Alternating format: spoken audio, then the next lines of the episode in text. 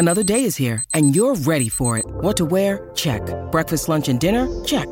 Planning for what's next and how to save for it? That's where Bank of America can help.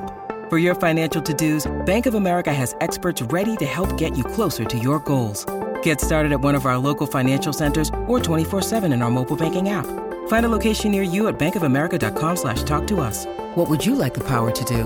Mobile banking requires downloading the app and is only available for select devices. Message and data rates may apply. Bank of America and a member FDIC.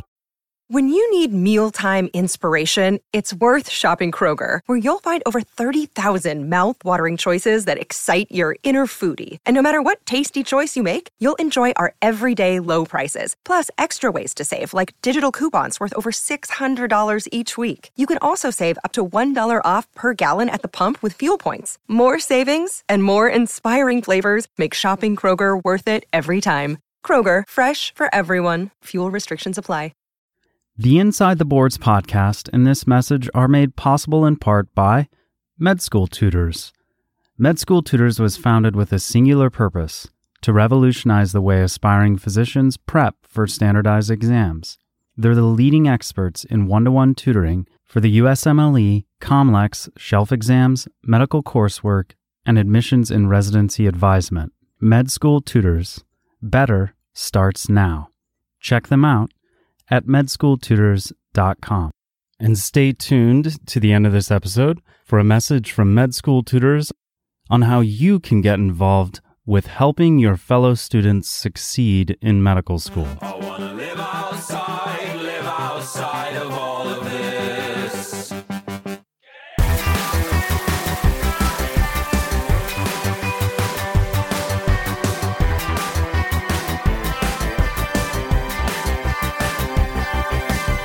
Welcome to the Inside the Boards podcast, the podcast dedicated to helping you learn to think like a question writer so you can study smarter, not harder, and succeed in medical school. I am Patrick Beeman, your host. Today's episode is focused a little bit on something different. We are doing another show in our audio blog series. And because Inside the Boards is focused not entirely on teaching you the what of taking an exam, but more broadly, the how to take an exam, focusing on the things unrelated to your fund of knowledge, which can help you throughout your journey of medical education. We have two articles from the Med School Tutors blog today. The first is Mental Health in Med School When and How to Treat Yourself. And the next is seven proven techniques to manage USMLE test anxiety. All right, so here we are with Mental Health in Med School When and How to Treat Yourself by Dr. Tzvi Doran, originally published on June 27th, 2017. For both these articles, you can find a link in the show notes to read them in full on the Med School Tutors blog. Not too long ago, a young man came into my office for the first time. We'll call him John. After taking a thorough medical history, I asked him what brought him in that day. Well, I'm trying to figure out if I'm depressed, John said. Do you have a measurement tool for that? We do, actually. In our office, we use the PHQ 9 to diagnose and quantify the severity of depression. While the tool certainly has its flaws, it does allow us to track a patient's symptoms over time. I went through the questionnaire with him and he scored a 4 to 5. It was difficult for him to answer the questions. The tool would consider this to be no depression or very mild depression. However, anytime somebody is not sure if they're depressed, I want to find out what is exactly going on. It turns out that John was a young medical student who had moved from another part of the country to attend medical school. He lived alone and worked long hours like most of us do. He had difficulty making new friendships in medical school and had no romantic life to speak of. I just don't feel like myself, he said. I'm tired all the time and I feel lonely. I used to date and now I can't remember when was the last time I went on a date. All I really do is work, and I really never do anything for fun. I don't talk to my family much because I'm always working, and they don't really understand what I'm going through anyway. I used to exercise regularly, but I don't do that anymore either. I heard that like 50% of medical students are on antidepressants. I just have two questions. Do you think I need an SSRI? And does it ever get better? I told John that while what he was experiencing was very common, it was important to make some interventions to ensure that things don't deteriorate. There's no pill for what you're going through. Looking to a pill to address very real causes of feeling down and alone is not what I recommend. I gave him some reading material to go over and also discussed some ideas of how he could socialize a bit more, even with his busy schedule. I suggested he get at least a little bit of physical activity, even if it meant just walking for 20 minutes a couple times per week. We discussed implementing some mindfulness practices as well as other forms of meditation and made a follow up appointment for one month later. In the medical world, most of us have been John. Does John sound familiar to you? Most of us have felt like him at some point in our training or careers. We're not necessarily severely depressed or suicidal, but there are warning signs that we need to do something to improve our situation. When you get to that point where you don't feel like yourself, you are definitely going down a risky path. Psychological distress is quite a bit different than physical distress. If you're not sure if some part of your body hurts or not, you can at least be sure that the pain is not severe. However, when it comes to psychological distress, if you're thinking that you might be depressed, then something is definitely already not quite right. While much has been said about the prevalence of burnout amongst physicians and medical student depression, the question is what about people who do not quite meet the criteria? People who are subclinical, if you will. I think that John's story represents the rule rather than the exception. At some point in our training, most of us will have a period where we feel like we are losing ourselves. For some of us, that feeling will last for years. Is it any wonder why some people go on to develop full blown depression and even suicidality? In my opinion, asking the question, does it ever get better, is a red flag. It is a sure sign that you are very unhappy with the way things are, and it's probably already time to take serious steps to remedy the situation. This may include seeking professional counseling or psychiatry, or it may simply mean seeking out a mentor to help guide you. Of course, if you are at a point where you are wondering if your life is even worth anything, or you spend a significant amount of time hating your life, it is definitely time for professional help. The next article we have is by Dr. Brian Radovansky, who will be coming on one of our shows in the upcoming weeks uh, to discuss a little bit more, you know, the usual question breakdowns that we do. But this article is Seven Proven Techniques to Manage USMLE Test Anxiety, originally published July 6th, 2017, on the Med School Tutors blog. At some point in our lives, we feel anxious. It's part of being human. The ability to prognosticate and think about the future gives us the power or burden to reflect upon what might happen. And as survivalist instincts have led to our evolution over millions of years, we are always prepared for the worst of what might happen. Anxiety is a feeling of worry, nervousness, or unease, typically about an imminent event or something with an uncertain outcome. Stress is designed to be a good thing. It's the little extra something that allows for the upper echelons of human performance. We call this beneficial stress eustress and juxtapose it against its antipode, distress, the feeling that something is wrong, that we are failing. And it spirals and it sucks in any mental faculty we have. We wonder why we are worrying, and then this makes us worry more.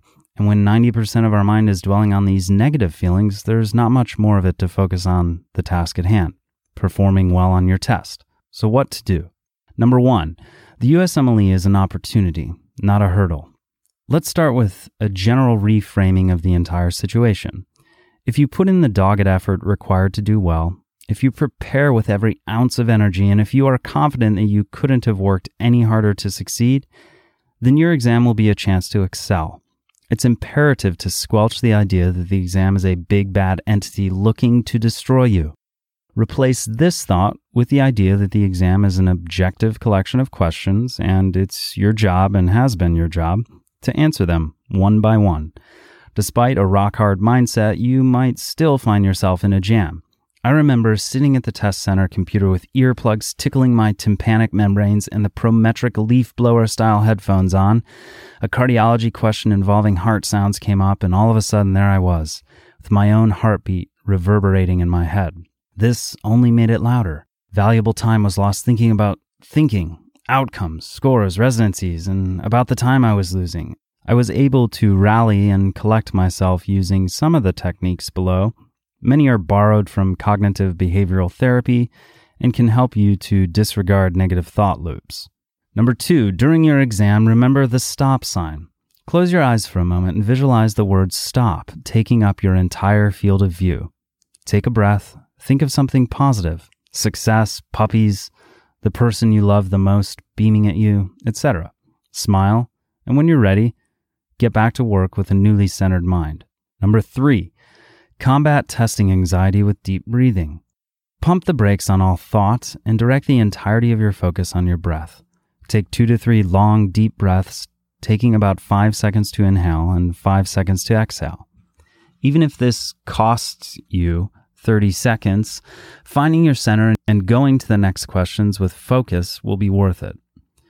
Number four, gather yourself. It's so easy to let the mind wander during dark times at the test center. I need to not fail this test. I should have studied more. Why can't I do this? Negative self talk is the enemy. Do not try to answer questions with half of your mind on medicine, the other half on jabber. You have to stop and gather yourself. Besides deep breathing, another technique involves putting all these negative thoughts into a tiny ki- cardboard box in your mind and throwing it out of your mind's eye entirely. Not only will this visualization help you overcome the thoughts, it will stop you from trying to answer questions with a compromised mind. 5.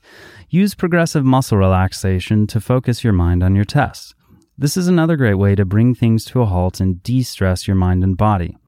Starting with your head and progressing inferiorly, violently tense every muscle in your body, then allow it to completely relax.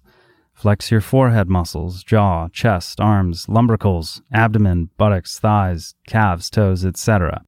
You will be much more relaxed after you channel some of that stress into muscular action and then release it all from your body. If you're struggling to lose weight, you've probably heard about weight loss medications like Wegovy or Zepbound, and you might be wondering if they're right for you.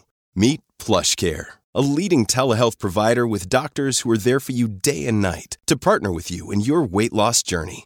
If you qualify, they can safely prescribe you medication from the comfort of your own home. To get started, visit plushcare.com slash weight loss. That's plushcare.com slash weight loss. plushcare.com slash weight loss.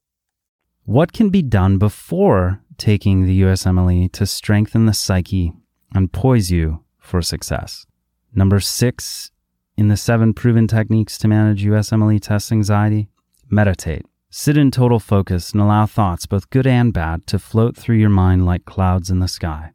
By relaxing your mind and strengthening your focus in non testing situations, you will be in a better spot during the test as well. You needn't be a reclusive yogi. Sitting for 10 minutes per day and distraction free silence is a great place to start. Finally, seven, emulate the USMLE testing environment. It is imperative to do enough practice tests, both NBME and full length tests, to mimic the thoughts, feelings, and stress of important testing situations. Regular question blocks are too easy to coast through. You need something that you identify as important and different. How many is enough? While it is definitely a different number for everyone, Step 1 students should get through at least 2 to 3 NBMEs and one full length practice test before the real deal. For Step 2, 1 to 2 NBMEs and the often forgotten full length practice tests should suffice. For the real go getter, you can purposely put yourself in a jam. Let 5 to 7 minutes tick off your UWorld block before beginning so that you're forced to work a little more quickly than usual and answer the last few questions with very limited time. That way, if it happens on the real test, you can have the positive thought, I've been here before, and I know how to handle this situation. In addition, if you identify yourself as someone who definitely struggles with this issue, there's tremendous value in seeing a professional to help you build a framework to approach and cope with your testing anxiety.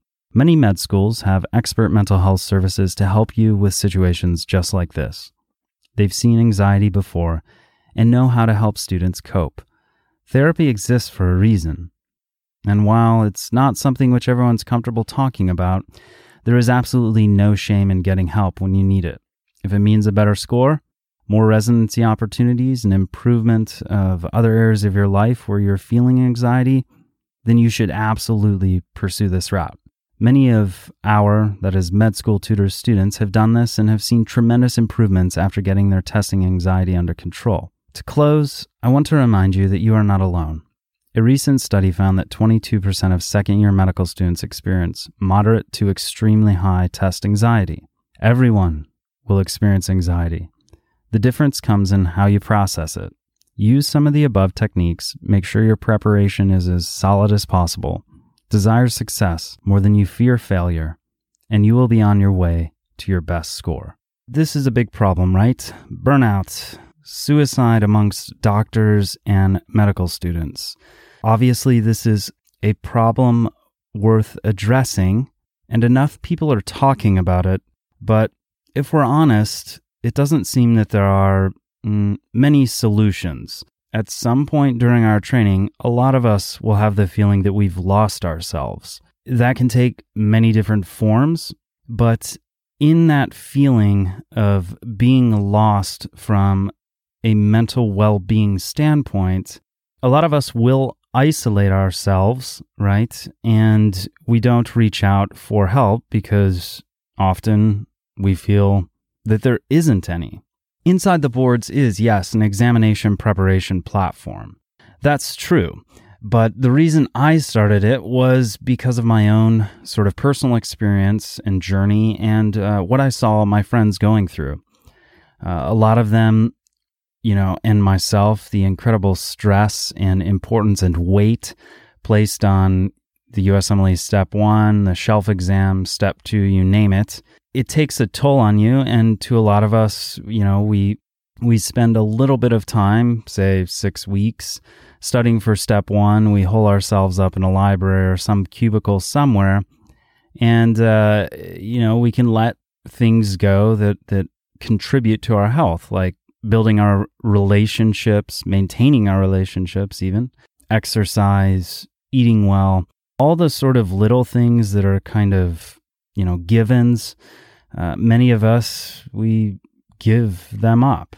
I want Inside the Boards to be a platform that has an open conversation about the stress related to medical school and, and even sometimes the full blown sort of clinical effects that can result from that stress.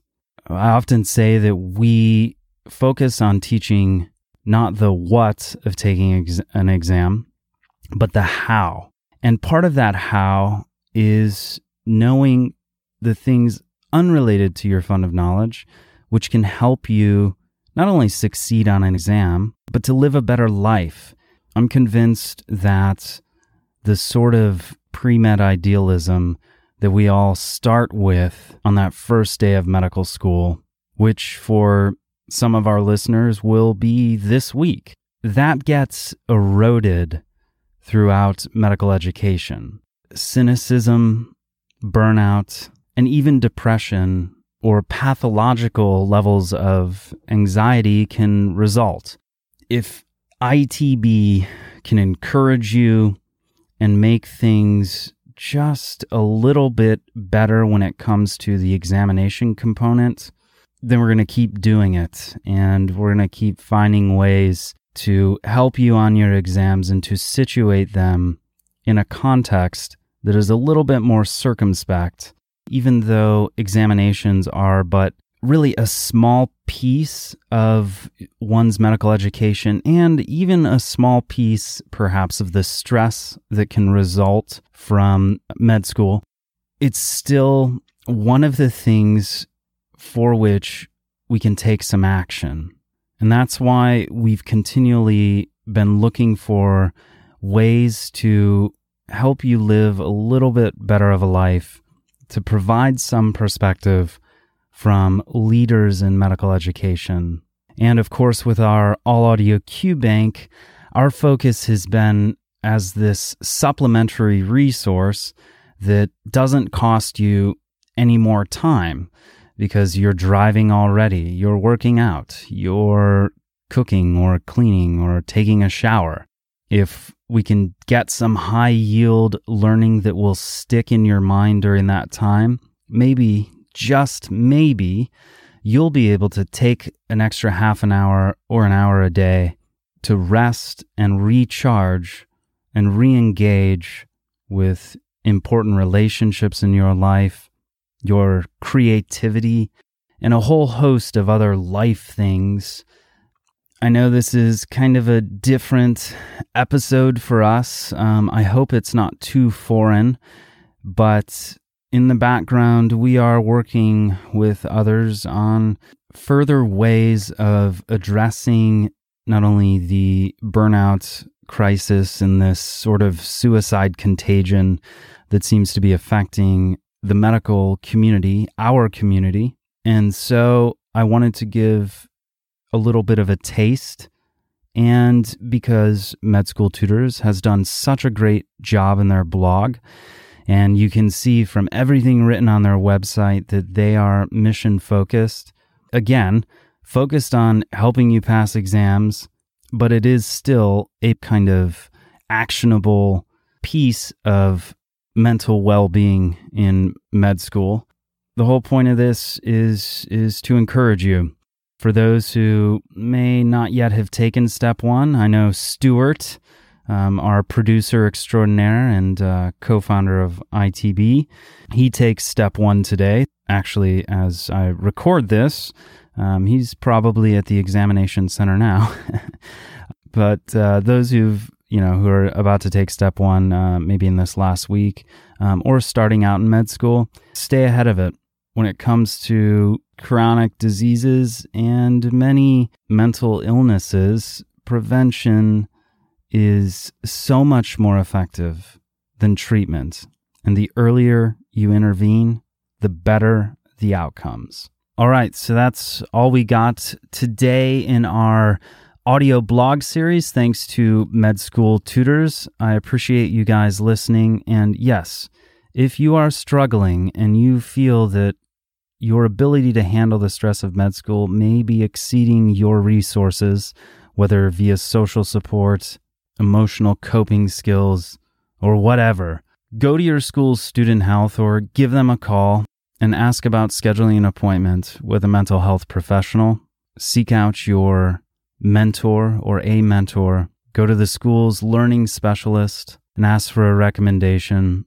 It's worth it to prioritize your physical and mental health so that you can be a better doctor for your patients. You can live a better life for yourself and you can keep the perspective required to have healthy, strong relationships throughout your educational and professional journey. I'll tell you my own story probably more expansively at some point in the next few months. So if you liked those blog articles and you thought, man, med school tutors, they seem like pretty genuine people. Well, you're right. Uh, they are. If you like these ITB audio blog entries, please let us know by sending an email to podcast at insidetheboards.com or just send med school tutors an email directly hq at medschooltutors.com here is a message from med school tutors on how you might be able to get involved helping your fellow students with their own stress in medical school. Our friends at med school tutors understand that with great talent comes great responsibility. You had an excellent education, you worked really hard and have the scores to prove it, as well as some pretty hefty loan balances. How about making some extra money by sharing your superior exam taking skills with medicine's next round of superheroes? Use your powers for good and get paid. Isn't that in the Hippocratic Oath somewhere?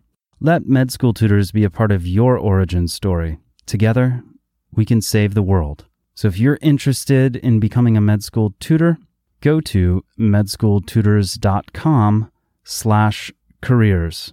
They really are a great company with great people and helping underclassmen and colleagues with particular struggles is an incredibly rewarding way to use your expertise, which you have now after a couple years of med school under your belt, can be a great thing for your life.